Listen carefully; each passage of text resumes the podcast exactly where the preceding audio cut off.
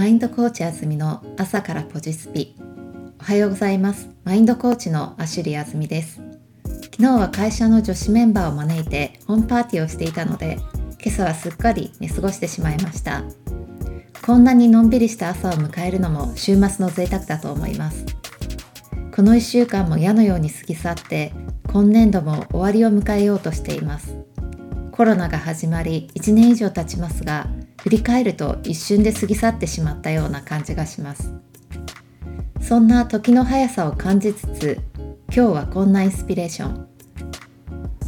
後悔のない生き方をしていますか？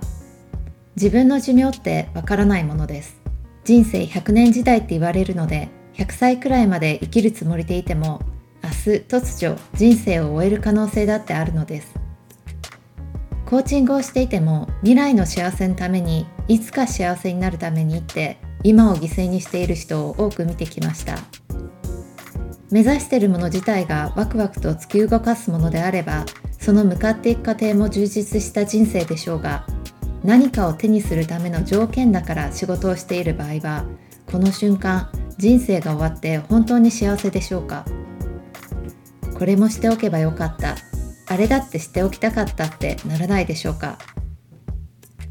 人生は未来だけじゃないのです。今生きているこの瞬間に作られています。充実した人生っていかに今を大切に納得のできることをしているかではないでしょうか。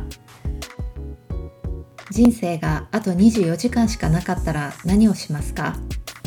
そして24時間後胸を張って素晴らしい人生だったと言い切れるでしょうか。